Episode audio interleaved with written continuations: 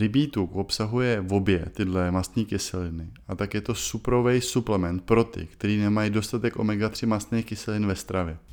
Já jsem František Hanovec a vítám vás u nové epizody Každým dnem lepší. Podcastu, ve kterém se dozvíte, jak díky pohybu, životosprávě a nastavení mysli být zdravější a spokojenější než kdy dřív.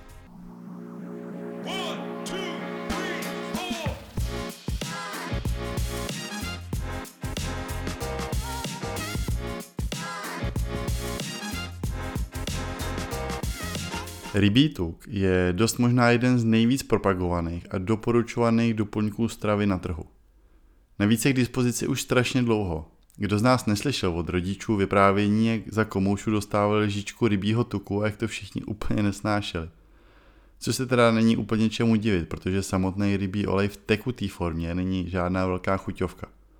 Zatímco dřív byl rybí tuk daný rozkazem, dneska po něm spousta lidí šáhne dobrovolně – Zjistilo se totiž, že je to skvělý přírodní zdroj omega-3 mastných kyselin, které jsou nezbytný pro naše zdraví a správné fungování organismu. Nejznámější omega-3 mastné kyseliny, které se nachází v rybím tuku, jsou EPA a DHA. EPA pomáhá bojovat proti zánětlivým procesům v těle, má antioxidační účinky a může taky pomoct snížit riziko srdečních chorob. Kromě toho je taky EPA spojována se snížením rizika deprese a úzkosti Stejně třeba jako s úlevou od artritidy a dalších zánětlivých onemocnění.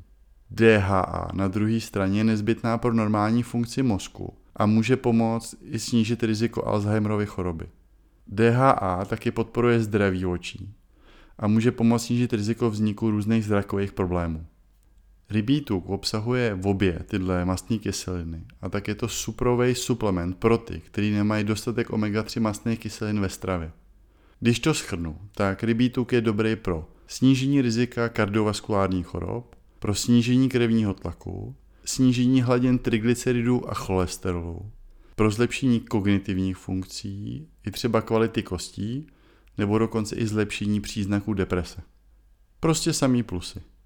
A tak pokud byste se rozhodli rybí tuk zařadit jako suplement, Můžete ho sehnat jak v té tekuté formě, tak i v kapslích, které jsou pro někoho asi trošku přijatelnější kvůli té, řekněme, specifické chuti, kterou rybí tuk má.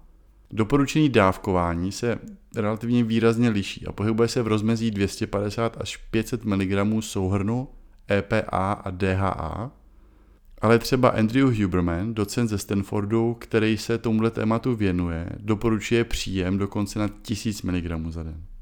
Stejně jako u všech ostatních suplementů je ale jenom na nás, pro co se rozhodneme. Pokud máme v jídelníčku dostatečně zastoupený ořechy a ryby, asi nemusíme rybí tuk suplementovat vůbec anebo jenom minimálně. Pokud se ale těmhle potravinám spíš vyhejbáme, určitě bych doporučil rybí tuk jako suplement zařadit. Tak to je pro dnešek všechno.